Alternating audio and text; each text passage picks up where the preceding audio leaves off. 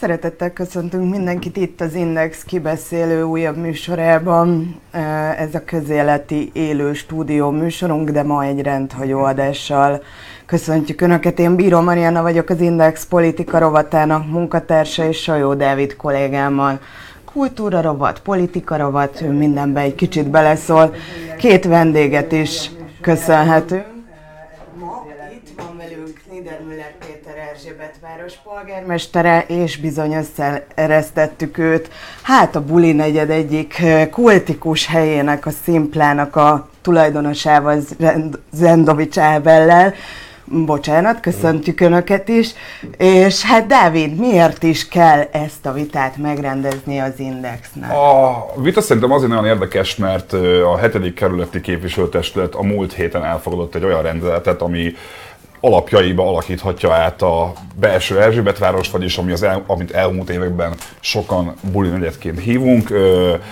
Erről a rendeletről sokan azt mondták, hogy minden idők legszigorúbb rendelete, a civilek szerint túl enyhe, a vendéglátósok szerint túl erős, vagy éppen nem megfelelő ahhoz képest, hogy éppen járvány van, és egy olyan helyzet állt elő, hogy az elmúlt 7 évben, sőt, talán mondhatni, hogy akár régebb, régebb óta is, ez a belső Erzsébet városi nagyjából 15 háztömnyi terület, ez egy ilyen hatalmas buli komplexum lett a, a, a főváros közepén, és ez a mostani rendelet ez, ez azt mutatja, hogy ez lehet, hogy meg fog szűnni és el fog tűnni az a fajta szórakozási forma, és az a mennyiségű turista, ami az elmúlt években volt, és ezért vagyunk arra nagyon kíváncsiak, hogy Niedermüller Péter a kerületnek a polgármestere, és Zsandovics Ábel a Szinklának a alapított tulajdonosa, hogyan látja ezt a rendeletet, hiszen az elmúlt napokban, hetekben rengeteg féleképpen értelmezték ezeket a új szabály, szabályokat, és sokaknak még most sem teljesen tiszta az, hogy mi fog történni a, ezzel a területtel a közeljövőben.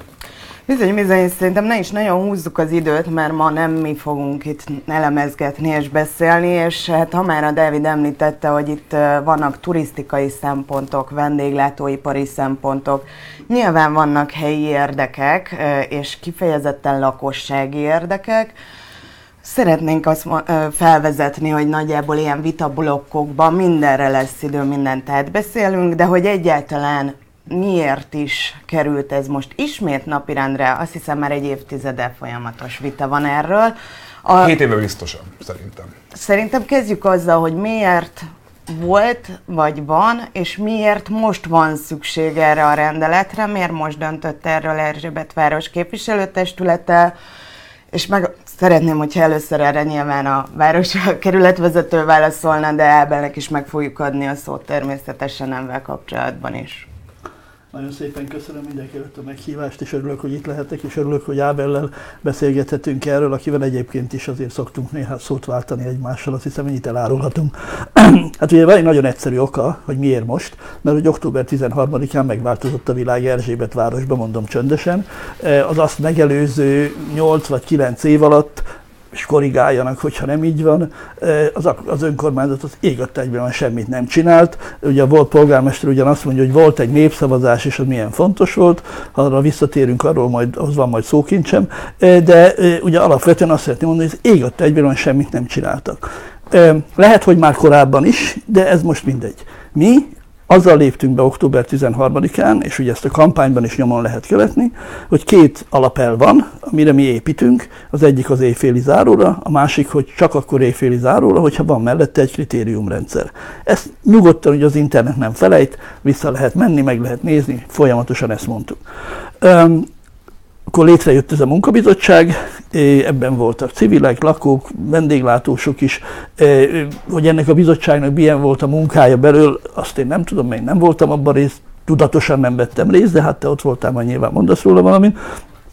És február 28-ára, ahogy terveztük el, is készült egy kompromisszumos javaslat és utána nem sokkal később kitört a járvány, és a kormányhivatal nem engedélyezte azt, hogy a járvány ideje alatt hirdessük ki a rendeletet. Notabene ez az egyetlen olyan dolog, hogy egyetértek a, kor, a kormányhivatallal, mert milyen, mennyivel rosszabb lett volna, hogyha e, akkor hirdetjük ki. Vége volt a járványrendelet, a járványveszélynek, nem, tehát egyszerűen, hogy mondjam, törvényi szükségszerűség, hogy a rendeletet kihirdessük, elfogadtassuk és kihirdessük. Nem tudunk úgy rendeleteket kihirdetni, hogy mikor éppen kinek jó, van egy menetrend, és azt be kell tartani.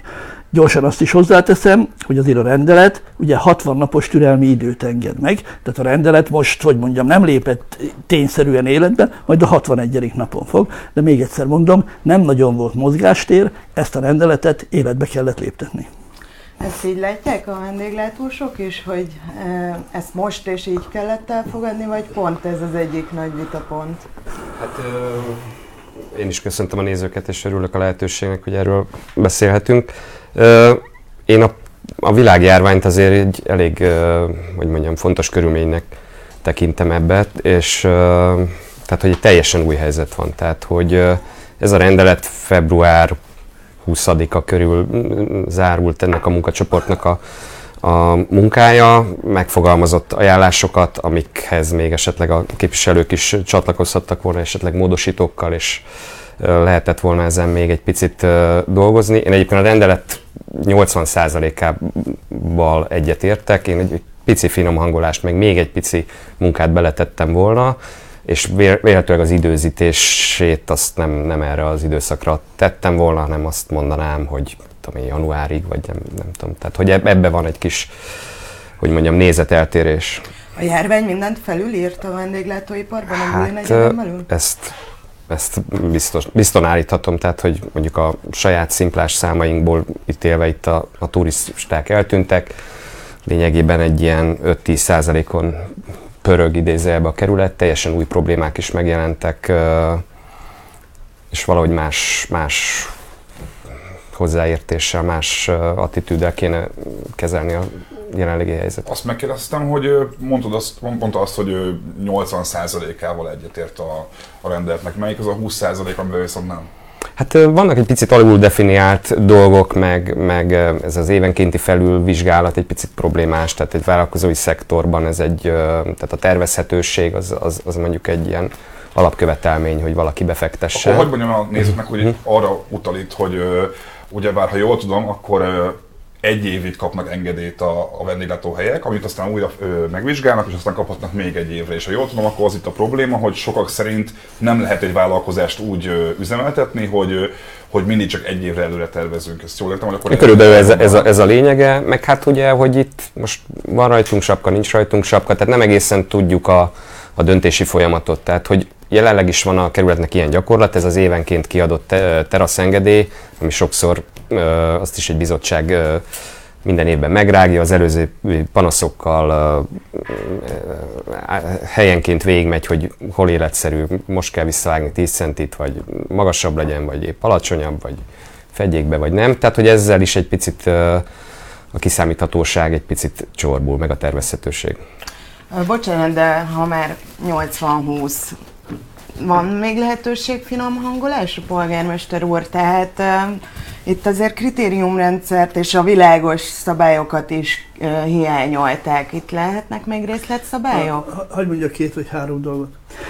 Egyrészt ugye az legyen nagyon-nagyon világos, hogy, és ugye ezt te is tudod, hogy a munkacsoport nem fejezte be a munkáját.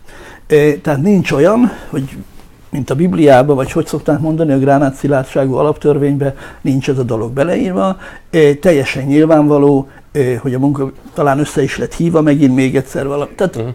Én csak Igen. azt szeretném mondani, nem, azt szeretném mondani most a részletektől eltekintve, hogy teljesen nyilvánvalóan van lehetőség finom hangolásra. Soha nem is mondtuk, hogy nincs, teszem gyorsan hozzá. Az, hogy ez a finom hangolás hogyan történik, mi ennek a témája, hogyan megy, azt nyilván majd nektek kell a munkabizottságban. Én vagyok az utolsó, aki abba bele fog szólni, mert így is állandóan azzal harcolok, hogy egyrészt meg vagyok vásárolva a vendéglátósoktól, másodszorban pedig, hogy a lakosok nevébe ki akarom nyírni a vendéglátósokat, úgyhogy rendkívül jó pozícióban vagyok, és ezt a pozíciót nem szeretném még inkább elmélyíteni és kiélvezni. Tehát igen, van lehetőség finom hangolásra. Azt is hozzáteszem, hogy például abszolút értem, amit az Ábel mond ezzel az egyéves tervezhetőséggel. Elfogadom azt, hogy például lehet, hogy két évre kéne, három, nem tudom, tegyetek javaslatot.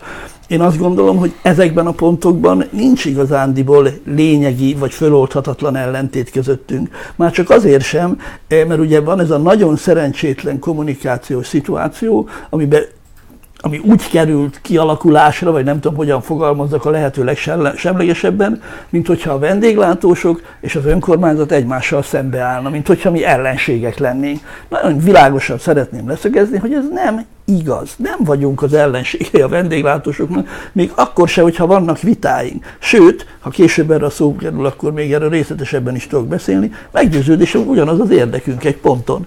E, de most ebben nem akarok belemenni, hogy órákat beszéljek itt.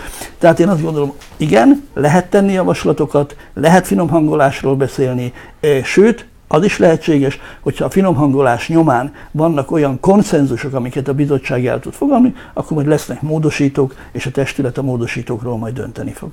Ö, említette azt, hogy kifelé úgy tűnhet, hogy van egy ilyen ellentét a vendéglátósok is a, a, az önkormányzat között. Ez nem lehet, hogy azért tűnhet így, mert nagyon sok helyen azt lehet látni, hogy a hirtelen megjelentek a közteresek a belső Erzsébet városba, és sokszor egy kívülálló számára akár túlkapásnak is érezhető akciókat hajtanak végre. Én magam is láttam saját szememmel, hogy söröző fiatalok lábától 50 centire mérik azt, hogy mennyire van messze a pult a bejárattól. Szóval hogy nem lehet, hogy azért érzi ezt mondjuk a közvélemény ezt az ellentétet, mert ahhoz képest, ami volt az elmúlt 7 évben vagy 10 évben a, a, a környéken, ahhoz képest ez egy rendkívül drasztikus váltás? Lehet, hogy drasztikus váltás, de ugye tegyünk már tisztában néhány dolgot. Először is, ha történt olyan, hogy közterületi felügyelők nem úgy viselkedtek, ahogy kellene viselkedni, azt sajnálom, azért nyilván elnézést is kérünk, higgyék el nekem, folyamatosan edukáljuk őket, hogy mi a normális viselkedés. Ez az egyik pont. A másik pont, persze, hogy drasztikusnak hat a, a, a, a, a változás akkor, hogyha 8 évig vagy 9-ig sem mindent lehetett csinálni. Nagyon világossá szeretném tenni, hogy igen, ellenőrzés van, és azt kell mondani, hogy ellenőrzés lesz is. Mert egyszerűen nem lehet úgy, eh, hogy mondjam, rendeleteket és törvényeket számon kérni, eh, hogy nincs mögött ellenőrzés, mert utána lesz majd az a vád, hogy önkényesen eh, történnek a döntések. Még egyszer szeretném mondani, én azért nem tudok felelősséget vállalni, hogy az elmúlt 8 évben vagy 9 évben miért mi nem történt. Azt is elfogadom, hogy önnek nagyon furcsa jelenet lehet, amikor ottan colstokkal vagy mivel méregetik a kollégák, nem is hiszem, hogy ez a dolognak a lényege. De az a dolognak igenis a lényege, hogy olyan törvényeket, amiket 2012 óta be kellett volna tartani és tartatni, azt mi most be fogjuk tartani és be fogjuk tartatni. Ebben kapcsolatban szintén felmerült, és a éppen a vendéglátósokat képviselő érdekszervezet egyik képviselője nagyon sokat posztolt a Facebookon különböző ügyekről, de az már évek óta szintén vitás, hogy itt a vendéglátóhelyeket kell szabálybe tartatni, vagy éppen magukat a bulizókat, és akkor innentől kezdve, hogy például a közfelügyelet eljárhat-e, vagy itt rendőrségi közbeavatkozásra lenne szükség, tehát mi a valódi probléma a buli negyedben, ami miatt erre a rendeletre szükség van. Kérdezzük meg az Ábert, hogy ő az ő szemszögéből hogyan látja ezt, és ezzel én nem, nem térek ki a válasz elől, csak szeretném, hogyha az ő szempontjait én, is hallhatnám. Én az bennem, ha átvenné itt a vita, vita moderálását, de akkor a szólt az Ábernek. Bocsánatot kérek, és visszavontam a javaslatomat. Igen, ö, tehát szerintem a problémák 95%-a közterületen keletkezik, ezeknek a problémáknak is a 90%-a nem a teraszon keletkezik, hanem a, a közterület azon szakaszán, amit nem bérel adott esetben egy vendéglátós vagy semmilyen vállalkozás. Ezen a területen se egy vállalkozás biztonsági őrének, és hát a, a felügyetnek is elég, tehát az ERI-nek, az Erzsébet Rendészeti Igazgatósnak is elég, hogy mondjam, szűkösek a lehetőségei. Van viszont a rendőrség, akire a legjobb tudomásom szerint nagyon kevés ráhatása van a kerületnek, forráshiány, emberhiány, járőröket látunk néha elautózni, de ugye nincs posztos rendőr jelenlét, tehát szerintem a dolgok rákfenéje 70%-ban nem akarom a rendőrség nyakába varni, de a hatósági jelenlét hiánya. Most ugye ezt... Erre a rendelet uh-huh. választod? Nem a rendelet nem is tud erre választ adni, mert ahogy a Háme mondta, a rendőrségre nulla ráhatásunk van. Tehát közösen is voltunk egy olyan egyeztetésen, vagy megbeszélésen, nem tudom, minek nevezem, ahol ott volt a hetedik kerületi rendőrkapitány, ott volt a helyettese, ott volt az eri vezetője, és így tovább, és így tovább. Nem tudom is. A rendőrkapitány minden alkalommal elsorolja nekem, hogy hány, hány állása nincsen betöltve ebbe a dologba. Tehát nem, nem tudok, nincs is, hogy mondjam, jogom se, vagy törvényi lehetőségem se kérni tudok, kérelmeket meg úgy oldják meg, ahogy megoldják. De én sem a rendőrséget akarom még egyszer mondom szidni, vagy, de azt ténylegesen látni kell, hogy a közterületfelügyelőknek korlátozottak a lehetőségei, hogy mit tehetnek. Én ezzel egyébként teljes mértékben egyetértek, amit az Ábel mondott, hogy olyan közterületeken van egy csomó konfliktusos esemény, ami, hogy mondjam, senki földje, vagy hát nem igen, tudom, minek nevezem. Körülbelül. Ezért szoktam azt mondani, bocsánatot kérek, azért mondom azt, hogy eszünk ágában sincs teraszokat, vendéglőket és egyebeket megszüntetni, de azt muszáj megint nagyon határozottan mondani, bizonyos magatartásformákat igenis ki akarunk szorítani a kerületből, és szerintem ez nektek is az érdeketek, hogy ne legyenek egyrészt ne legyen garázdaság, ne legyenek verekedések, ne legyen késelés, ne raboljanak ki senkit, ne legyen prostitúció, ne legyen drogkereskedelem, és folytathatom. Ez a dolog, ez erről szól. És még egy valamit muszáj mondanom, mert időnként az a benyomásom, mint hogyha az önkormányzat egy ilyen konzervatív law and order, nem erről van szó, hanem arról van szó, hogy ha bizonyos rendeleteket és törvényeket nem tartatunk be, akkor elkezdődik az, ami szerintem a, a lehető legrosszabb, hogy elkezdünk így játszani, hogy na ez a törvény, ez egyeseknek jó, ezt betartjuk, ez egyeseknek nem jó, ezt nem tartjuk be, ebből csak káosz lesz, ezt nem tudom elfogadni. A, azt azért elismeri, hogy az elmúlt években a közbiztonság és a korázdaság és ezzel kapcsolatos jelenségek azok nagyon durván elszaporodtak a belső Erzsébet városban? Hát többen használják ezt a területet, több ember érkezik Ferihegyre, több ember érkezik Budapestre, több ember érkezik a Buli negyedbe is. Van egy túlhasználat, ugye itt majd lehet, hogy érintjük itt az Airbnb ö, témakörét is, ugye átalakult a lakónegyed olyan értelemben, hogy a, a lakók száma ö, drasztikusan lecsökkent, tehát a ténylegesen életvitelszerűen helyben élőké. Ö, egy vállalkozási forma nőtt rá erre a területre. Ez a, ez a koncentráció, ez, ez sokak szerint elérte a, a, a, a határértékét. Én szerintem egyébként sokkal több van benne, csak gondos gazdaként kéne rátekinteni, és itt azért van a picit így a kormány felé is dobnék egy, egy labdát, hogy, hogy, vagy az MTÜ felé, tehát hogy itt ez, ez a turizmus és ennek az oldalnak azért nem lehetne ez, ez jobban nyúlni. És hát a fővárosnál is pattognak labdák, vannak még ilyen anomáliák, hogy fővárosi teraszok mondjuk éjfélig lehetnek nyitva, a kerületiek 10 óráig. Tehát, hogy ezekben egy kis harmonizáció és egy picit egymástól is esetleg jó volna tanulni, főleg, hogy most itt a fővárosi kerületek nagy része összefogás oldalon van, tehát hogy tényleg az összefogást kéne ebben a témakörben is erőltetni. Én arra akartam egy kicsit provokatívan rákérdezni inkább, hogy azt elismeri egyébként, hogy az a fajta belső Erzsébetvárosi hangulat, ami ugye még emlékszem arra, amikor a legmenőbb dolog volt romkocsmába járni, és mindenki arról beszélt, hogy a foghítelkeken milyen klassz helyek nyíltak, és, és a magyar fiataloknak végre volt újra kulturális pesgő élete. Ma azért azt ki tudja jelenteni, hogy az a fajta romkocsma hangulat, ami mondjuk a 2000-es évek közepétől, elejétől volt, az megvan, mint mondjuk a szimpla tulajdonosaként, a, a romkocsma tulajdonosaként mm. ezt biztos jobban látja, mert hogy a saját véleményem szerint azok a fajta romkocsmák, amiről például Orbán Viktor mondta azt, hogy a fél, hogy mondta, hogy fél homályban derengő értelmiségiek a romkocsmák fény, ami hasonlót mondott, a saját véleményem szerint a szimplán kívül nincsen már sehol a környéken olyan, olyan romkocsma, ami ennek... Egy egészen más típusú vendéglátás és hogy ezt, ezt, Így van, és hogy ezt, ezt én saját magam is úgy látom, hogy, hogy nehéz lehet úgy védeni egy helyi civilnek ezt a fajta szórakozási módot, hogy egyébként a szimpla, ebben nyilvánvaló egyébként kivétel, ezt én is tudom, egy itató már nem tudja azt adni kulturálisan, mint egy, egy alapvetően 15-20 év működő klub. Ez abszolút mértékben egyetértünk. Nagyon sokat, régen minden jobb volt, ugye. Nyilván a, a, a, a, a, a, a, a piac az, hogy mondjam, rárabolt erre a, erre a üzleti modellre, és, és hogy mondjam, Budapesten ez egyfajta image külföldön is, hogy itt ez a vad kelet, bármit lehet csinálni. Nyilván ezért is fontos, hogy húzzunk uh, nyilván egyértelmű és betartható szabályokat, ami mindenkire egyenlően áll. És ugye itt azért nagyon sokféle kreatív uh, iparág jelenik meg a vendéglátás területén, ami, ami ugye, tehát hogy így, hogy vendéglátós, ez, ez, ez egy nem egy egységes, mm. nem tudom micsoda. Tehát tényleg a egyszemélyes kis kávézótól a, a, a, a több száz főt foglalkoztató nagy ö, ö, szórakoztató plázáig minden van ezen a, ezen a területen.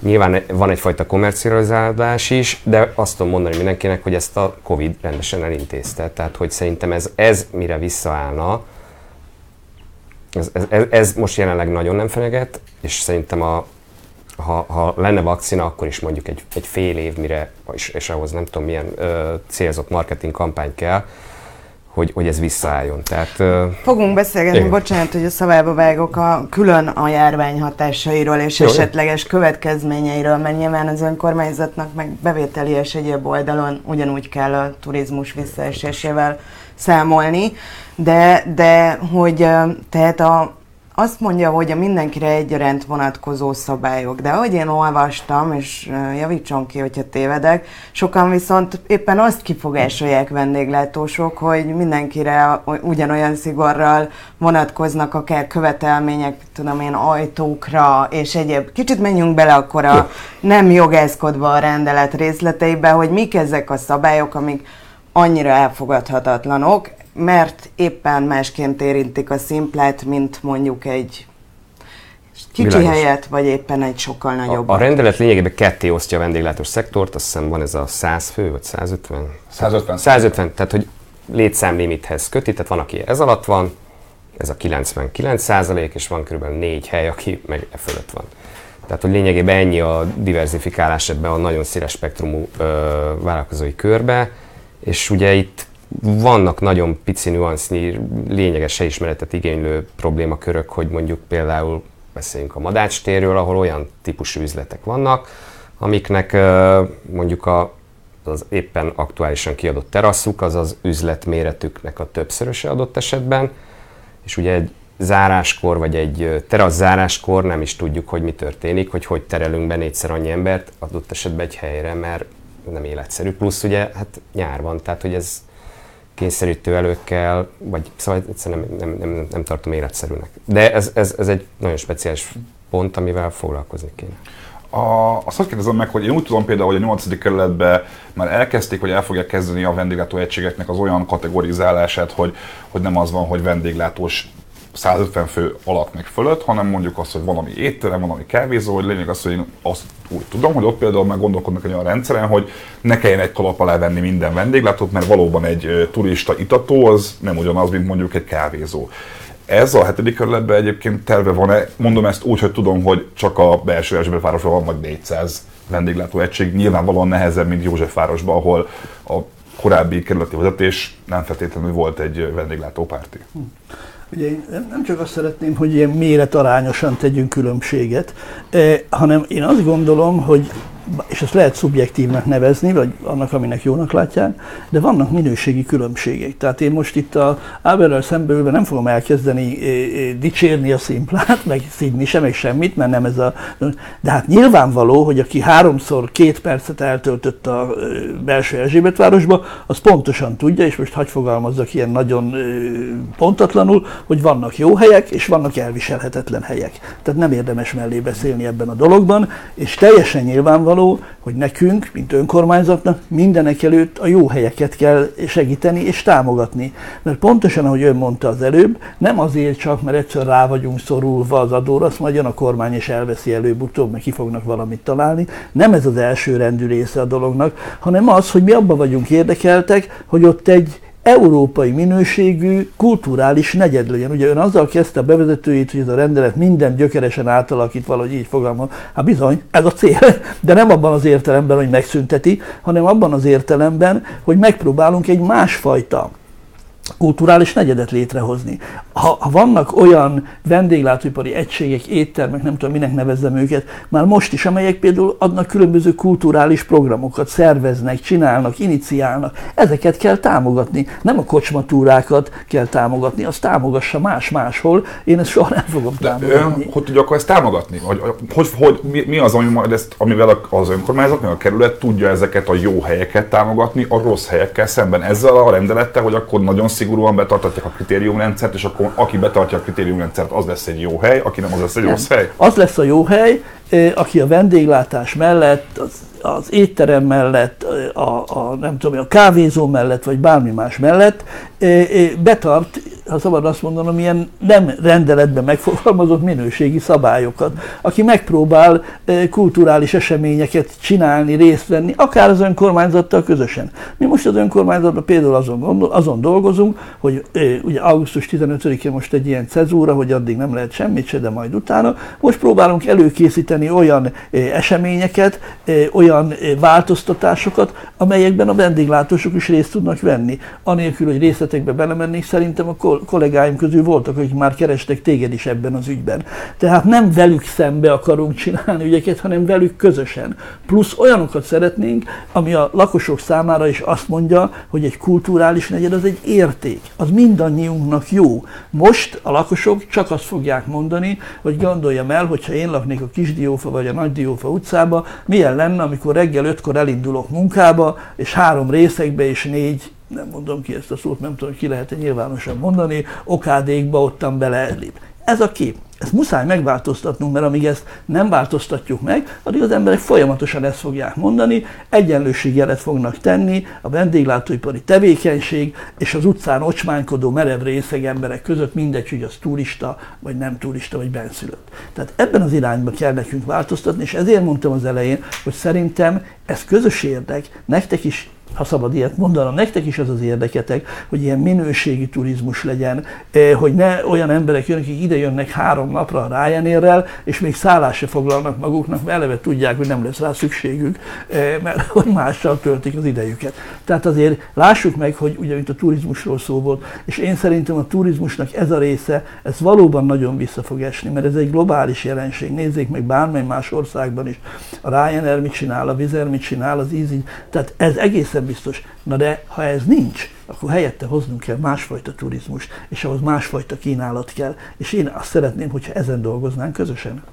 Érdekes egyébként, mert amit a polgármester mond, megnéztem az Index Buli negyedes videóit, és hát ebből is volt szereplője ilyennek még 2013-ban, ahol nagyjából azért a, ugye a fellendülése is volt ennek a durvább piacának, és hát úgy is fogalmazott, hogy különböző vendéglátási formák vannak.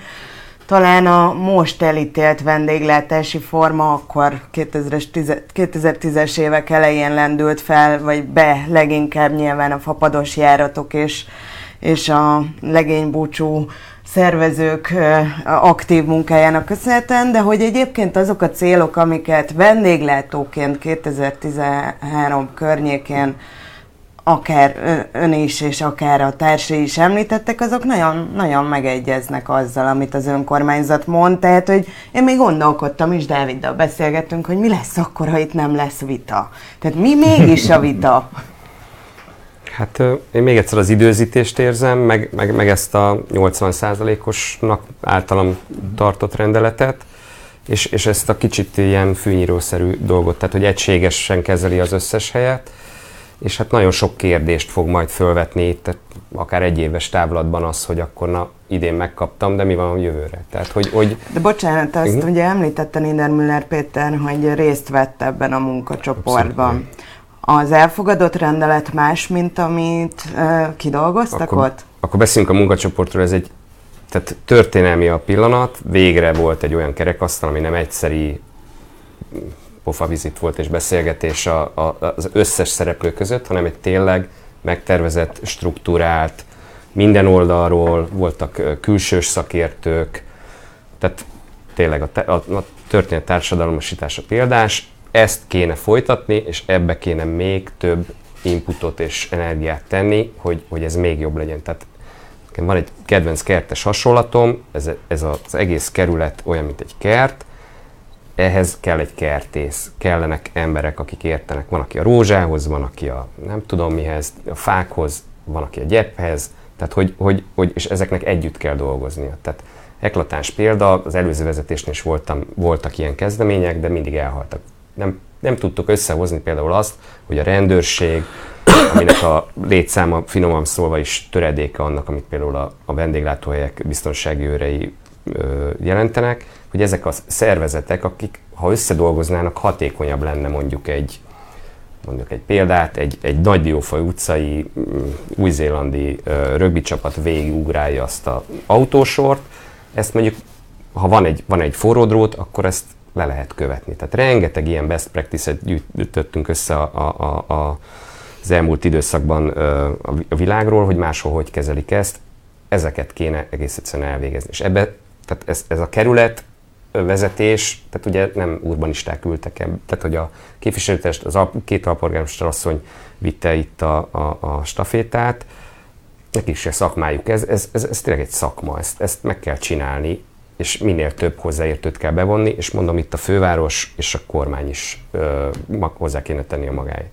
A Mariana reagálva, ö, hogy a rendeletre visszatérve, én azért egy felolvasték pár olyan pontot ö, a rendeletből, hogy, hogy kíváncsi vagyok arra, hogy, hogy van-e olyan, köztük olyan, ami például az önök részéről kifogásolható. Az egyik példa az, hogy éjfél után minden, mindenkinek a WC használati lehetőséget kell adni az utcán lévő embereknek, vagyis ami azt jelenti, hogy ha valakinek pisilnie kell a belső Erzsébetvárosba, akkor például a szimplában is bemehet éjfél után, anélkül, hogy számlát kérnének tőle, blokkot kérnének tőle.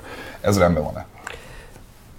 Ez is egy érdekes kérdés. Vendéglátósoktól rengeteg olyan visszajelzést kaptam, hogy akkor most be kell engednem a hajléktalant? Hogy, tehát, hogy ez egy jó, jó, tehát igen, tehát hogy most e, e, e, ezzel mit, mit csináljunk? Ugye ez egy felajánlás volt a vendéglátás részéről, mivel tudjuk, hogy Budapesten e, sajnos a közvécék e, hát nincsenek, nincsenek üzemeltetve, nincs tisztelt a kivételnek, és hogy mondjam, a problémák jelentős része olyan ö, probléma, hogy kapuajakat tisztel meg a látogató, mert nem talál egyéb ö, helyszínt. Tehát, hogy ez, ez szerintem egy teljesen normális vállalható vállalás, és bele kell állni, igenis. Következő, a közterületi alkoholfogyasztás visszaszorítása érdekében összehangolt ellenőrzéseket vezet meg be, és erre a szórakozó helyeknek egy intézkedési tervet is ki kell dolgozniuk. Hát ez már egy érdekesebb történet. Hozzátenném, hogy a közterületi alkoholfogyasztás 98%-a az a dohányboltok alkohol elárusítási jogából ered, ami egy védett szentelyenként a dohánytörvény szabályoz, a kerületnek, a polgármesternek, a fővárosnak semmilyen ráhatása nincs. Pedig a jól tudom, egyébként a, a rendeletben van egy olyan pont is, hogy alkoholt árusító boltot az, nem lehetnek nyitva Az az éjjel-nappalikra vonatkozik. Az akkor trafikokra nem tud vonatkozni. Nem tud vonatkozni. Ugye egy, egy dolgot világosan, tehát én lennék a legboldogabb, hogyha az önkormányzat mindent tudna szabályozni. Akkor higgyék el nekem, kicsit jobb lenne a világ. Ez egy veszélyes kijelentés, ezért ez, ez nem, nem tudom, mennyire lesz szimpatikus. Hát kicsit normálisabb lenne a világ, mert pontosan úgy van, hogy az állam, egy csomó olyan dolog van, amire semmiféle fajta ráhatásunk nincs. Semmiféle fajta ráhatásunk nincs. Politikai okokból, törvényi okokból, törvényalkotási okokból és ezer másokból. Ezekkel nem tudunk mit kezdeni. És teljes mértékben igaza van, tényleg, az állam, tényleg az, amikor valaki az utcán, nem tudom én, vedeli a sört, meg nem tudom mit csinál, az nyilván nem a szimplába megy be, hogy vásároljon két korsó sört, vagy bárhova máshova, hanem megveszi, e, valószínűleg olcsóbb is, megveszi ezekbe a dohány, dohányboltokba. Mi egyetlen egy dolgot tudunk csinálni, hogyha valakit rajta kapunk azon, hogy ott iszik, vagy nem tudom, micsoda üvegből szivonyázza a viszkit, amit ott vett, azt meg tudjuk büntetni. De azt, hogy elárusít, vagy hogy árusítsák, azzal nem tudok mit kezdeni. Ez az egyik dolog, amit szeretnénk mondani. A másik dolog, amit szeretnénk mondani, hogy eh, eh, ugye mi most viszonylag sokat beszéltünk arról, hogy mik az vendéglátósoknak az érdekei, hogy mi az önkormányzatnak, de szeretnék még valamit mondani, és erre egyébként már, már te utaltál. És ez azért az ott élő emberekről van szó. Tehát azért szeretném mondani, hogy akár tetszik, akár nem. Nekem például tetszik, mert azt gondolom, hogy egy önkormányzatnak az is a feladata, hogy az ott élő emberek számára otthon nyújtson, biztonságot nyújtson és jó érzést nyújtson. Tehát nagyon fontosak azok a szempontok, nagyon fontosak a mi szempontjaink, de végül is az, azokról az emberekről van szó, akik ott élnek ebben a negyedben. És itt még valamit kell mondani, amire, amire utaltál. Ugye mondtad, hogy volt egy ilyen lakosságcsere, tehát hogy ugye sokan elmentek a kerületből. Ugye most nem fogok itt a város szociológiai fejtegetésekbe bocsátkozni, de azért ennek a gentrifikációnak nevezett folyamatnak azért vannak árnyoldalai is. Tehát azzal, ahogy mondjuk idősebb vagy, vagy kevésbé tehetős emberek kiszorulnak abból az otthonból, amiben esetleg 30, 40, 50 vagy 60 éven keresztül éltek. Tehát ezért szeretném mondani, hogy nekem, mint önkormányzatnak feltétlenül, nem csak politikailag, sőt nem, elsősorban nem politikailag, hanem sokkal inkább morálisan. Nekem kell valami gondoskodni ezekről az emberekről. És én tudom, hogy nagyon sok olyan vendéglátós, aki ugyanezt gondolja, aki nem azt látja, hogy a lakosok az ellenfeleim, vagy az ellenségeim, hanem ők is értik azt, ugyanazt a morális szükségszerűséget. Tehát nem lehet úgy beszélni a kerületről és a kerület átalakításáról, hogy ezt a szempontot ne vegyük figyelembe. Mind a kettőjükhöz szól a kérdés, hogy ugye nagyon 嗯 hát hangsúlyos volt ez, hogy például a rendőrségre nincs ráhatás. Nem tudom, hogy akár a vendéglátósoknak ezek a, ahogy fogalmazott, best practice javaslatai, akár az önkormányzatnak például a rendőrök számára nyújtható akár kedvezményes bérlakás, önkormányzati bérlakás lehetőség, vagy más támogatás, ami oda vonzaná a rendőröket, az, az hozhat-e ebbe előrelépést? Van bármi esély arra, és ezt vendéglátósként is fontos, hogy, hogy egy együttműködés kialakuljon a, akár a kerületi, akár a budapesti rendőrfőkapitánysággal? Ugye a budapesti rendőrfőkapitányságról nem tudok nyilatkozni, a hetedik kerületi rendőrkapitánysággal nekünk van ilyen együttműködési megállapodásunk. Vettünk autót, nem egyet, nem kettőt, nem hármat, az egyiket épp sikerült össze is törni az elmúlt napokban. Igen, a lakáshoz való hozzájutást, ezt szintén van erre lehetőség, tehát vannak ilyenek. Csak ugye szeretném mondani, hogy azáltal nem fog megváltozni lényegesen a helyzet, mint hogy múlt hétvégén is, vagy két héttel ezelőtt hétvégén is volt, hogy ott állt két fiatal fiatal rendőr az egyik utcasarkon, akiket Székesfehérvárról vezényeltek föl. Na most szeretném, de életükben először jártak a buli negyedbe, meg tudom érteni, hogy hát leginkább bámészkodással töltötték az időt, mert Székesfehérvár ilyet még nem láttak. Tehát szeretném mondani, hogy itt egy rendszerszerű megoldásra van szükség. Nem arra van szükség, hogy most akkor három szerencsétlen vidéki rendőrt valahogyan innen felhoz, intézkedjél. Nem fog tudni soha Arra nincs törvényes lehetőség, hogy olyan akár polgárőrséget, vagy valamit önkormányzat hozzon létre, amelyik el... még, azt még, még inkább korlátozottak a lehetőség, a polgárőrség sétálhat, és lebegtetheti a polgárőrség feliratú trikóját, de azon kívül jószerivel semmit. Még egyszer mondom, ugye ezt az Ábel is elmondta már kétszer, itt rendszerszerű változtatásra van szükség. A főváros is, a FÖRI is, tehát a fővárosi rendészeti igazgatóság is, hogy mondjam, itt, itt a kihívás, kezeljétek, és még egyszer mondom, rendőrségi feladat is, méghozzá az országos rendőrségi, vagy budapesti rendőrségi feladat lenne. Nem tudok mit tenni, ne, nem én vagyok a rendőrfőnök Budapesten. És ahhoz mi kell, hogy ezek, a, amiket említett, akár a javaslataik, akár a, az a kapcsolat, ami akár a biztonsági szolgálatai között kialakult, hozzájáruljon a közbiztonsághoz, mert hát a cél az adott akkor, csak hát... Hát a belügyminisztérium kell, Igen? tehát a Pintér Sándornak kell ezt föntről akarni. Tehát egy nagyon hierarchikus szervezetről beszélünk, ahol, ahol nagyon föl, föntről lefelé mennek a dolgok. Én az előbb már elkövettem azt a hibát, hogy majdnem beleavatkoztam a moderálásba, most elkövetek egy másik hibát. Hívják már ide egyszer Pintér Sándort, meg a budapesti rendőrfőkapitányt, és kérdezik már meg tőle, hogy mikor hajlandók megmozdulni ebben az ügyben. Mert amíg ők nem mozdulnak meg, addig etéren semmiféle fajta változás nem lesz. Ezt most mondom. Sőt, lehet, hogy a helyzet egyre rosszabb és rosszabb lesz. És emlékezzenek vissza, micsoda egyébként sok tekintetben e, elborzasztó felháborodás volt akkor, amikor az a Deák téri késelés történt, az a borzalmas gyilkosság. Most a különböző politikai hozadékairól most nem beszélek, mert nem az a lényeg. Csöndesen kérdezem, hogy ha ebbe az irányba fog elmozdulni a dolog, tehát amíg nem lesz ott rendes rendőrségi felügyelet, addig ezt a helyzetet sem a vendéglátósok, sem a biztonsági szolgálatok, sem az önkormányzat senki nem fogja tudni megoldani. Tehát egy alapvető feltétel. Térjünk vissza egy kicsit, bocsánat, Dávid, itt elvittem a, a se, Semmi gond, ez egyébként egy nagyon fontos pont, mert, mert azt egyébként tényleg lehet érezni, hogy mióta bejutott a pandémia, és eltűntek a turisták, való igaz, hogy a, a Király utca, Rumbach és egyéb más területeken megjelentek a prostituáltak, megjelentek a stricik, megjelentek a kávétószerárusok. Őszintén szólva, én, mint helyi lakos is sokszor úgy érzem, hogy az a biztonságérzet, ami egyébként mondjuk még akár még két-három éve is megvolt valamennyire a környéken, az egyébként drasztikusan romlott, és valószínűleg pont ezért, és visszakanyarodnék itt arra, amit elősz, előbb, korábban kérdeztem, valószínűleg ezért is gondolhatják túlkapásnak sokan a vendéglátósok közül a, a köztereseknek az akcióit, mert hogy azt mondják, hogy, hogy miért engem csesztetnek azzal, hogy a vendég 5 centivel kijebb, kijebb vissza a sört, miért nem a, a herbálos csávót, aki be van a kapuajba, miért nem a stricit, aki ott áll két utcával arrébb, miért nem a prostituáltat, aki, aki tukmálja magát a, a maradék négy darab turistára. Ezt azért elismeri, hogy, hogy ilyen tekintetben valóban úgy tűnhet, hogy, hogy, hogy nincs minden rendben közbiztonságilag a, a, a kerületben.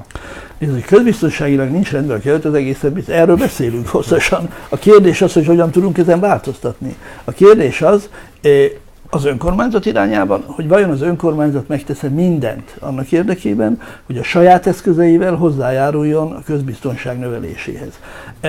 Egészen biztos vagyok benne, abban, mert mindig mindenben, hogy ezen a téren van még mit javítanunk, finoman angolni, nem tudom mit csinálni.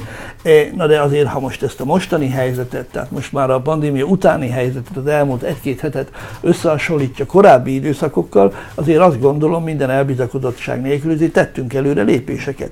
De még egyszer mondom, a az ERI munkatársainak a jogköre az nem ugyanaz, mint a rendőröknek a jogköre. Tehát bizonyos dolgokat nem lehet rajtuk számon kérni, és az persze most ez másodszor került.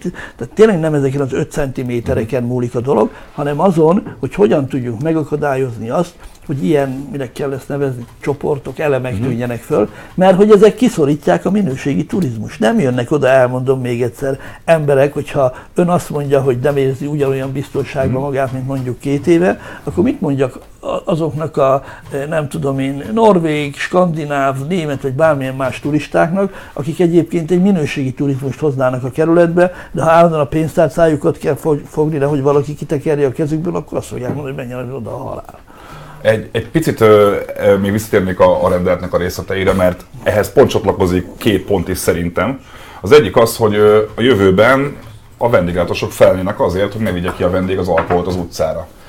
Ne együnk elszentek, a kilépő sör és az elmenő sör és az elvívő sör rendszere az ebbe a kerületbe egy létező kifejezés. Én magam is éltem vele szerintem már az elmúlt években. Meg lehet ezt akadályozni egyébként egy helynek, hogyha én veszek egy sört, és azt mondom, hogy ezt meg szeretném vinni még hazafelé, mert ehhez van kedvem, akkor mit fog csinálni akkor a, a, a bár, ahol vagyok? Oda fog állni egy biztonsági őr, és azt mondja, hogy nem viheted ki, mert például Londonban, vagy, vagy ha jól emlékszem, Londonban például ez úgy működik, hogy ott áll szépen egy dormán, egy asztal mellett, ha ki akar menni az ember dohányozni, akkor kimegy, de a sört, a viszkit, a bármi mást, azt lerakja egy asztalra, ami nyilván hoz megint újabb problémákat, hogy akkor begzináznak valakit, elviszik a piát, megint egy újabb kérdéskör, de hogy való igaz, hogy egyébként erre amúgy van már nyugati példa. Ez a megoldás. Ez benne is van nagyjából a rendeletben, ezt hívják vibe managernek, vagy nem tudom, tehát egy, de ez nem egy plusz szemét jelentene, hanem egész egyszerűen egy, ha ez egy egyemberes bár, akkor annak az egy embernek hogy mondjam, kötelessége arra figyelni, hogy, hogy hé, öreg, nem menj már ki azzal a sörrel. E- erről van itt szó. Egész De ez vállalható? Vállalható, abszolút, szerintem. Viszont akkor itt felvetném azt a, a kérdést, ami egyébként meglehetősen ritkán hangzik el, hogy azt tegyük hozzá, hogy az utcai zajongásnak egy fontos része az, hogy 11-be fogadták a dohányzási törvényt, ami arra vonatkozott, hogy beltérben tilos a dohányzás. És ugyebár ezt akkoriban nyugati mintákra hivatkozva vezették be az országba, viszont azt lehet látni az ott az elmúlt években, hogy nyugatabbra ebből kicsit enyhítettek, több olyan ország van, ahol például újra létrehoztak dohányzó szobákat különböző kocsmákban, ezzel is csökkentve azt, hogy egyébként tegyük hozzá, hogy sokszor, amikor mondjuk egy bár előtt áll három beszélgető ember, az is nagyon hangos, hiszen olyan a kerületnek a kialakítása, hogy én, hogyha megszólnék valahol éjszaka egy üres utcának, az hallanám mindenki valószínűleg. De ha mondjuk legalább a dohányosoknak nem kéne az utcán dohányozniuk, akkor nem lehet, hogy kicsit csökkenne a, a, a Biztos, hogy Ezt meg lehetne oldani egyáltalán? Dohánytörvény. Megint egy olyan hatáskör, ami a parlamentnél pattog. Nincs ráhatása. Én úgy tudom, hogy ön, ön ezzel kapcsolatban már, már hogy úgy hallottam, hogy, hogy ez már felmerült önnél, hogy ezzel kapcsolatban esetleg lehet egy országgyűlési valamilyen határozatot beadni, vagy egy tervezetet, vagy bármi Ezer ilyesmit. tervezetet be lehet adni, csak ez az, orsz- ez az országgyűlés nem az az országgyűlés, hanem az általunk csinált tervezeteket szereti. De ezt csak így zárójelben mondom. E, ami ennél fontosabb az az, hogy ugye azért ezt tudjuk, hogy egy csomó ö, ö, nyugat-európai ilyen vendéglátó helyen csinálnak mondjuk ilyen szellőztetőkkel ellátott ilyen, nem tudom, dohányzó, szob, szivarszoba, vagy nem tudom, minek hívják ezt hivatalosan. Na most nyilvánvalóan ezt mondhatnánk, hogy ez aztán tényleg egy plusz terhelést jelentene, hogyha mondjuk azt mondanánk, hogy ezen túl nem tudom én a 150 vagy 100 vagy nem tudom én férőhely feletti éttermekben kell, hogy legyen egy ilyen szoba. Én hozzáteszem, de én nem vagyok dohányos, úgyhogy nekem könnyű erről beszélnem. Én azt gondolom, hogy hosszú távon ez lehetne egy megoldás, de hát most akkor kérdezzük meg az Ábert, hogy ő például a szimplában hogyan tudná ezt megcsinálni. Tehát ez tényleg azt gondolom, hogy egy súlyosabb beruházás, de majd te megmondod, hogy ez így van-e vagy nem. De nincs más, tehát ugye két dolog van. Vagy azt mondjuk, hogy ne dohányoz, és akkor a dohányosok nem tudják ezt betartani, vagy kimennek az utcára, vagy csinálunk ilyen szivarszobákat. Nincs más megoldás. Egyszerűen nem tudok kitalálni egy harmadikat. Hát, de egyébként azt jól érzem most a szavaiból, hogy azért a vendéglátósok terheire vonatkozó kritikákkal nem ért egyet, hogy ez a rendelet, akár itt volt a fotocellás, vagy milyen ajtóról szó, és egyéb a teraszengedélyeknek tíz, a tízig lehet a teraszt üzemeltetni. Igen. Választjuk körül. Jó? Több mindent választunk körül. Először is, ez ugyan nem látszik, mert most így polgármesterként vagyok itt, de nekem van egy személyes véleményem is, sok mindenről. Ami nem mindig esik egybe azzal, amit én hivatalosan képviselek, és ez nem egy ilyen kettős szerepjátszás, hanem ez egyszerűen arról van szó, hogy tudomásul kell vennünk, hogy egy kerületben, egy közösségben csak azoknak az elképzeléseknek van létjogosultsága, amit közös megegyezésen el tudunk fogadni. Én ebben nagyon-nagyon hiszek, én nem abban hiszek, hogy a polgármesternek az a feladata, hogy letolja a másik torkán azt, amit ő jónak lát, hanem én azt gondolom, hogy nekem az a legfőbb feladatom, hogy összehozzam az embereket, hogy összehozzam a különböző érdekeket, és közösen találjunk egy megoldást. Lehet, hogy sem ő nem lesz boldog azzal, sem én, de van egy közös megoldás. Tehát ez nekem, nem akarok nagy képviselni, de ez a filozófiám, ez, ennek mentén igyekszem dolgozni. Ez az egyik része a dolognak. A másik része a dolognak, hogy azért, hogy mondjam, én is megfordultam sok helyen a világban, és láttam, hogy például van ám arra minden további nélkül mód, hogy az ember akár éjjel kettőkor is kinőjön egy teraszon, és a barátaival beszélgessen, igyon egy bort, vagy nem tudom én mit, egy sört, vagy ki, ki mit szeret. Tehát ezért mondom, hogy ha magatartásformákat sikerülne kiszorítanunk, és magatartásformákat tudnánk megszüntetni, akkor utána tudnánk újra tárgyalni erről a dologról. Még egyszer mondom. Igen, de azt mondják, hogy ez nem az ön, önök hatásköre, se a vendéglátósok, se az önkormányzaté, mert ezeket a magatartás formákat szankcionálni és elrettenteni a rendőrség tud. Na most az de... úgy nem egy vita, bocsánat, de közben vitában állnak. Szóval, hogy ezt kerülgethetjük még, csak az, az, ezeket a magatartás formákat valószínűleg nem bent a vendéglátóhelyeken ö, ö, hát hasznosítják ezek Igen, de... a, általában a brit fiatalok, hanem az utcán, és ahol a köztereseik és a kerület nem tud ellenük fellépni. Tehát hogy fogják kiszorítani ebben a rendelettel? Hát ebben a rendelettel valószínűleg önmagában nem, de hát pont erről beszélünk, hogy ez egy folyamat. Hát itt pontosan arról van szó, hogy azt gondolni, hogy nem tudom én 8 vagy 9 év topzódás után, hogy szabadjon ezt mondani, vagy két hét alatt itt minden elrendeződik, ez egy tévedés, erről szó nem volt. Én azt gondolom, hogy elindultunk egy úton, és ez valószínűleg ez egy hosszú folyamat lesz, amiben szám, még biztos vannak olyan tényezők is, amire nem is gondolunk ebben a percben, de be fognak következni. Tehát azt nem mondtam soha, és ha, ha nem így lenne, akkor próbálják rámolvasni, hogy egyik hétről a másikra, vagy egyik hónapról a másikra megváltozik ez a dolog. Tehát De nem van tesz két héten belül rendet. Nem Volt ilyen ígéret is. Igen? Hát. Nem öntől. ja, azért. Már megnyugodtam. Szóval én azt gondolom, hogy van egy víziónk, és ennek a víziónak az irányába dolgozunk. És persze, hogy lesz egy csomó olyan eset, amikor majd megint a fejemre fogják olvasni, hogy ez sem történt meg, meg az sem történt meg, de ezen dolgozunk. És muszáj még valamit mondanom. Tehát ez az egész kontextus vagy, vagy ez az egész belső Erzsébetes, ez nem egy kontextus nélküli valami. Itt te már utaltál rá, itt kormányzati felelősség van, vagy lehetne, ha lenne, fővárosi felelősség van, és még egyet mondok, én például kifejezetten dolgozom azon, hogy legyen egy ilyen belvárosi összefogás, 5-6-7-8 9 akár, ebből a 6 hét viszonylag jól működik, mert Soproni Tomiban jól együtt tudunk dolgozni, még hát a Király utcát választja szét, aki tudja.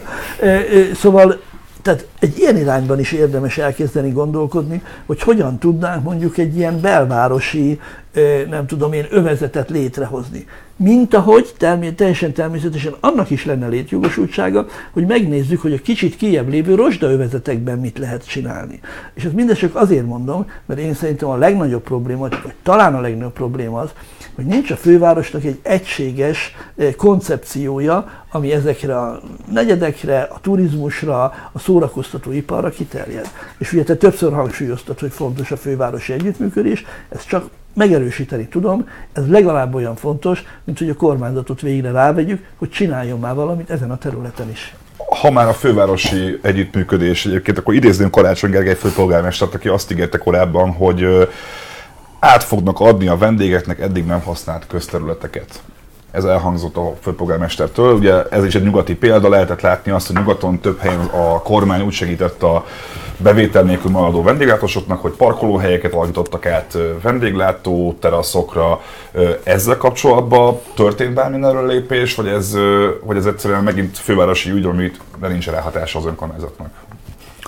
Akkor csináljunk hírt, jó?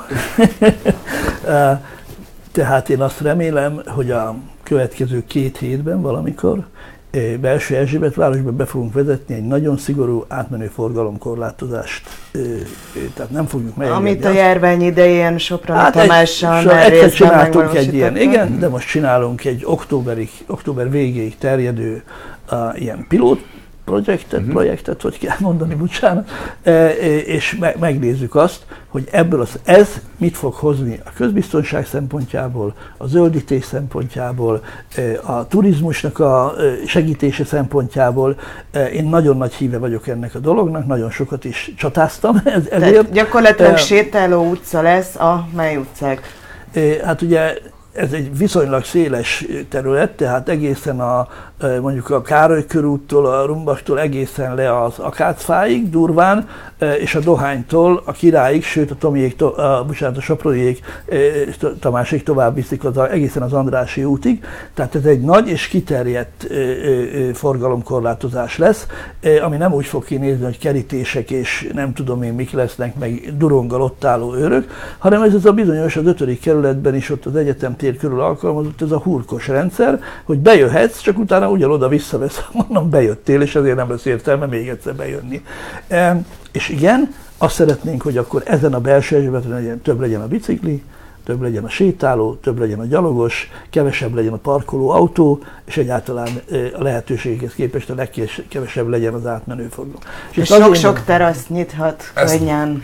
Ezt akartam én is felvetni, mert hogy, hogy én meg úgy tudom, bocsánat, hogy befolytom a szót, csak a, a, egy picit az Ábel felé néznék itt, itt ebben, mert hogy én úgy tudom, hogy az önkormányzat részéről azért van egy olyan, ö, nem is sérelem, de egy olyan, hogy is mondjam, hogy egy ilyen fájdalom, hogy nagyon sok olyan hely nyílt az elmúlt években, akik teraszra adtak ki alkoholt, vagy teraszt üzemeltettek úgy, hogy egyébként nem volt mindenkinek teljesen legális teraszengedély erre, akkor azt ki lehet jelenteni, hogy ez az autómentesítő akció, amit egyébként évek óta mindenki szorgalmaz a, a környéken, ez akkor segíthet azoknak a helyeknek, akiknek mondjuk most, akiknek nem, nincsen terasza, mert mondjuk ott autók parkolnak? Ez akkor ezt lehet azt mondani, hogy egyébként azoknak a helyeknek, ez, ez az autómentesítés, ez egyébként a vendéglátósoknak most segítség lehet ebbe a helyzetbe?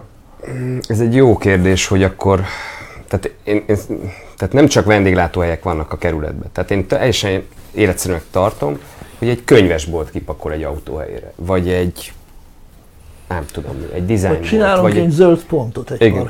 helyén, ahol igen. Tehát, hogy nincs semmi, csak van egy növény, meg van egy szék, és akkor ott a fáradt vándorok leülhetnek egy percet. Egy sörrel? Nem feltétlenül egy sörre, szóval én nem tudom, de én azért higgyel, hogy sokszor így le tudnék ülni, és nem mindig azért hogy egy sört innék meg, szóval azért így azt gondolom, hogy, de nem, hogy, hogy leüljenek, és ott hogy mondjam, tehát ez a közösségi tereknek a visszavétele, szerintem ez a kulcs szó, hogy aztán ott egy terasz van, ahol bambit lehet inni, vagy, vagy egy könyvet olvasni, ez egy másik dolog, de muszáj ezeket a tereket egy kicsit így közösségibe tenni, és kulturálisát tenni. Tehát én például imádnám, ha ezeken a helyeken lehetnének ilyen mozgókönyvtárak, vagy ahol valaki oda megy, leül, beleolvas, nem olvas bele. Tehát, hogy hogy ne csak ez legyen tényleg az egyedüli alternatíva, amire maga tréfásan utalt, hogy akkor na így áll egy sört, hanem hogy ott mást is lehessen csinálni. E, és én nagyon-nagyon-nagyon szeretném ezt a forgalomkorlátozást arra is, hogy zöldítsük be egy kicsit ezt a kerületet. Hát te, veled is volt erről ez, szó már. Én ehhez csak csatlakozni tudok, tizenéve vágyom erre, de hogy ezt most ki is lehet próbálni. És majd nyilván ott, ott, ott rajta kell tartani a az ujjunkat azon, hogy, hogy ne egy túlcsorduló terasz használat esetlegesen lerombolja azt Persze. a zöld képet, ami, ami itt a lakosság szempontjából is fontos. Bocsánat, Marian, csak egy pillanat, hogy annyira, jó, annyira jól elbeszélgetnek itt, és ezért egy kicsit bedobnám akkor a követ a, a, az állóvízbe, hogy én a 24 a cikkével elhangzott az, hogy a vendéglátósok tüntetést terveznek mint Müller Péter rendelte ellen. Én ezt hozzá vagyok szokva. Szóval, hogy, hogy azért mégiscsak itt, itt, itt egy, egy abszolút konstruktív párbeszéd zajlik, de azért itt egy, egy másik újságban lehet nyilatkozó, és én is úgy tudom, hogy valóban van egy szervezkedés, egy tüntetés a most rendetem. Ezt én is meg tudom erősíteni, mondom, hogy nagyon széles spektrumon vannak itt vállalkozók. Ez szerintem jön. A szimple csatlakozik ez a tüntetéshez? Én, én, mint, én el fogok sétálni erre, hogy hogy mint, mert érdeklődő vagyok. Kicsit de... kibúvó válasz volt, szóval, hogy ö, ö, te magánemberként érdeklődve, és a magánemberként fog, fog elmenni, vagy mint színpadoldalos? Nem fogom kivezényelni a dolgozóimat, mm. semmilyen ilyen, ilyen uh, sose csináltam ilyet, tehát hogy uh, egész egyszerűen érdekel, hogy, hogy mi, milyen feliratok, vagy milyen transzparensek, milyen hangok vannak még a szektorban, mert, mert nekem is meg kell hallanom, ha már létezik ez a munka, mm bizottság, és, és oda, oda be kell csatornázni azokat a dolgokat. Szükség van erre a tüntetésre? Reméljük, hogy nincs. De mondhatok valamit? Tényleg nekem van, hogy mondjam, tapasztalat, hogy milyen jó érzés az, amikor az ember ellen tüntetnek ott a városháza előtt. Ez, ez, ez mindig felemelő élmény. De egy dolgot szeretném, szerintem ez teljesen normális dolog és ez hozzátartozik minden demokráciához, hogy aztán Magyarországon a demokráciát hagyjuk, de minden, hogy igen, ha vannak emberek, akik nem értenek ez, nyugodtan fejtsék ki a véleményt, mondják el, tehát én ebben semmi rosszat nem látok. E, és ez nem ugyanaz, mint amit látok időnként tényleg nehezen emészhető gyűlölködést a Facebookon, az egy másik dolog. Tehát akkor, amikor vannak bejegyzések, amelyek nem tudom én a, a nyugdíjasokat tesznek pejoratív megjegyzéseket, az idősebbekre tesznek pejoratív megjegyzéseket, amikor azt mondják, hogy a város az csak a fiataloké, azt én nem tartom nagyon jónak. De az, hogy az emberek elmennek tüntetni, és elmondják azt, hogy ők nem értenek ezzel a rendettel együtt, nem értenek egyet a polgármesterrel, az egy teljesen normális dolog, azzal nekem az ég egyben semmi bajom nincs, de még egyszer mondom, azzal a gyűlölködéssel, ami az elmúlt napokban, hetekben megjelent esetenként a Facebookon, azt azt gondolom, hogy az nincs rendben. És ha már gyűlölködés, én is uh, csatlakoznék a Davidhoz, hogy nem nagyon érzem a feszültséget. Főleg hát egyébként azért könnyen rendezte azzal, hogy itt még a polgármester, hogy igazítható ez a dolog, és a munkacsoport továbbra is működik. Nyilván abba kellene konkrét javaslatok. Amire viszont Niedermüller Péter még nem annyira reagált, az az Ebel által többször megfogalmazott az időzítés kérdése, és a koronavírus járvány turizmusra gyakorolt hatása, és ez is lenne így az utolsó vita blokkunk talán, hogy tehát ha ebbe lesz érdemi vita, hogy ez a járvány, az a helyzet, a, amit a, akár ezek a repülőtársaságokat említett, utazási szokások megváltoztatásával esetlegesen hoz, nem önmagában szabályoznánk már a buli negyedet? Kérdezem most először önt, mert hát ebben már beszélt erről részben, de majd természetesen megkérdezem. Nézd, én nem tudom én viszonylag sokat igyekszem olvasni arról, hogy hogyan más nagyvárosok hogyan reagálnak a turizmusnak a átalakulására, milyen lépéseket lehet tenni, szóval igyekszem egy picit tájékozódni. Én egy viszonylag nagyfokú tanástalanságot látok e tekintetben, nem látom azt a stratégiát, aminek a mentén New Yorkba, Amsterdamba vagy Madridba visszatérne az élet, tehát ez az egyik része a dolognak. A másik része a dolognak pedig az, hogy ugye én azt soha nem mondtam, hogy ezt nem értem. Én abszolút értem, hogyha például egy, vendég, egy étteremnek, egy vendéglátónak mondjuk három hónapig zárva kell lennie, az egy súlyos bevételkiesés. Nem érdemes mellé beszélni. Nyilván nekünk is bevételkiesés, de most nem erről beszélek. Gyorsan hozzáteszem, hogy a kerületben hiszen most Erzsébetvárosról beszélünk, de a városban minőtt, az éttermek és a kávézók és az ilyen típusú helyek mellett nagyon sok KKV, nagyon sok mikrovállalkozás, nagyon sok egyéb is tönkrement.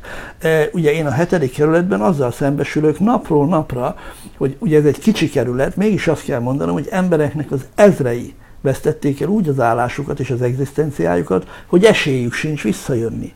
Mert hogy ugye azért muszáj erről egy kicsit, hogy mondjam, szociológiailag beszélni. Ez a válság alapvetően azokat az embereket sújtotta, akiket alulképzetteknek szoktunk nevezni, akik a társadalom alsóbb rétegeihez tartoznak, akik a periférián élnek, akik nehezebb sorsú emberek.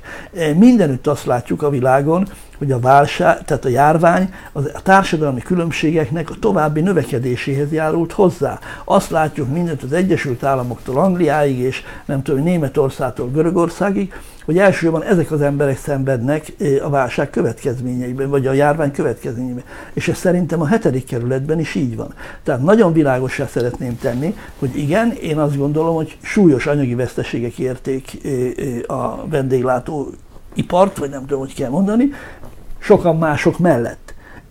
Ugye nekünk, mint önkormányzatnak az a feladatunk, vagy legalábbis én azt gondolom, hogy nekem az a feladatom, hogy a legsérülékenyebb csoportokon segítsek elsősoron. Azokon a társadalmi csoportokon segítsek elsősoron, akik a legjobban megszenvedték ezt a dolgot. Eh, eh, ahol eh, a család minden anyagi lehetőségét elvesztette, eh, ahol esély nincs arra, hogy visszavegyék, ahol öt gyerek van, eh, akivel 32 négyzetméteren élnek. Tehát tudok ám nagyon csúnya dolgokat mesélni, hogy mi, milyen életkörülmények vannak ebben a kerületben, és ezt csak azért mondom, mert nem arról van szó, hogy az önkormányzat nem akarja segíteni a vendéglátósokat, vagy bárki más, csak el kell gondolkoznunk azon, hogy a rendelkezésünkre álló rendkívül limitált anyagi lehetőségekkel kiket, milyen csoportokat, milyen körülmények között hogyan segítünk meg. Tehát ez azért legyen nagyon világos, hogy itt azért egy picit többről van szó, ha szabad így fogalmazom, mint egyszerűen arról, hogy most a buli negyedben, és most ne haragudj meg, de hogyha arról van szó, hogy ki kell érezni a vitát, akkor most mondok egy ilyen mondatot, eh, hogy eh, eh, ez egy kicsit súlyosabb probléma annál, mint hogy mondjuk 30 kocsma bezár-e vagy sem a Buli negyedben, vagy belső Erzsébet városban, még akkor is, ha természetesen ott is egzisztenciák veszélyekbe kerülnek ezáltal.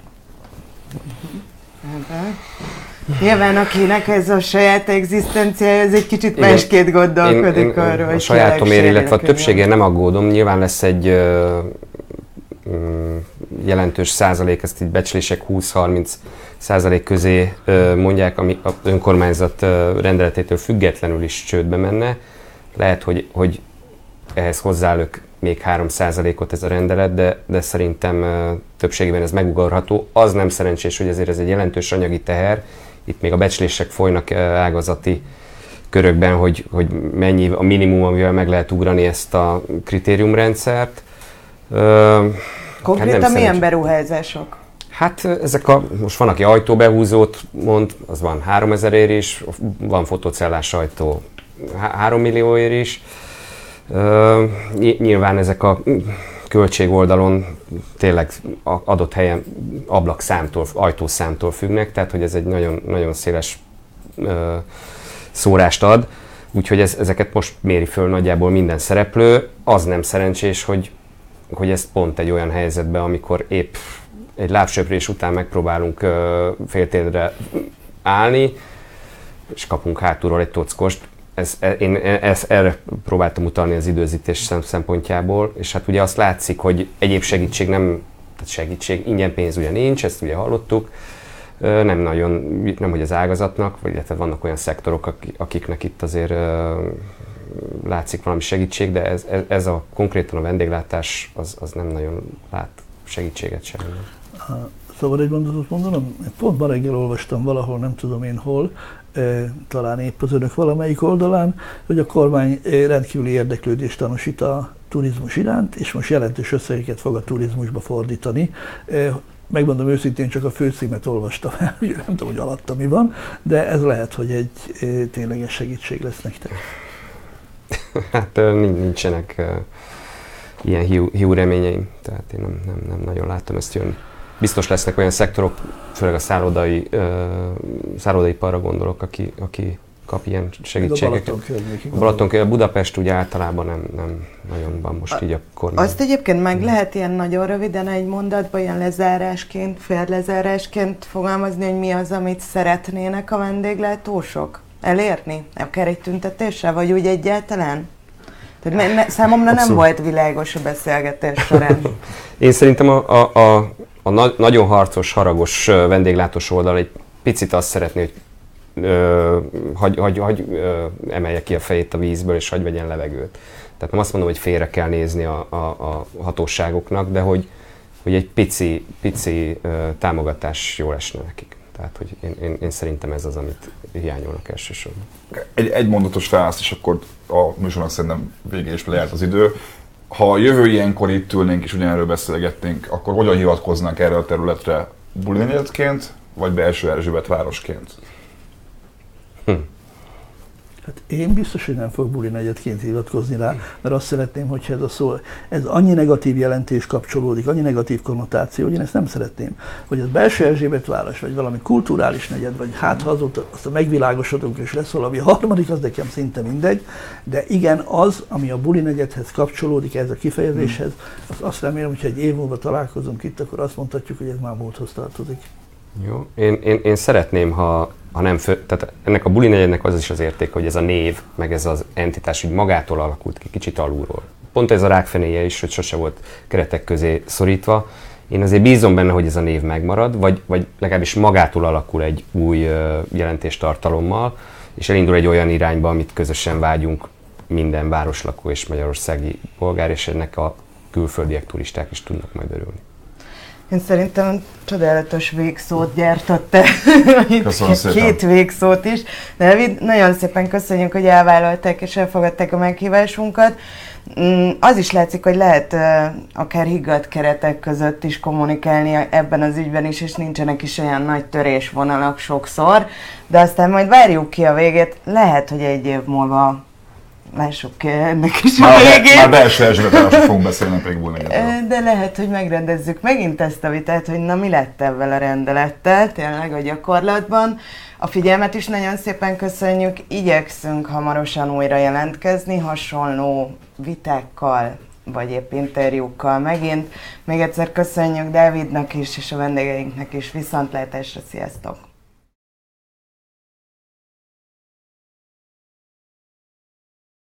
A műsor a Béton partnere.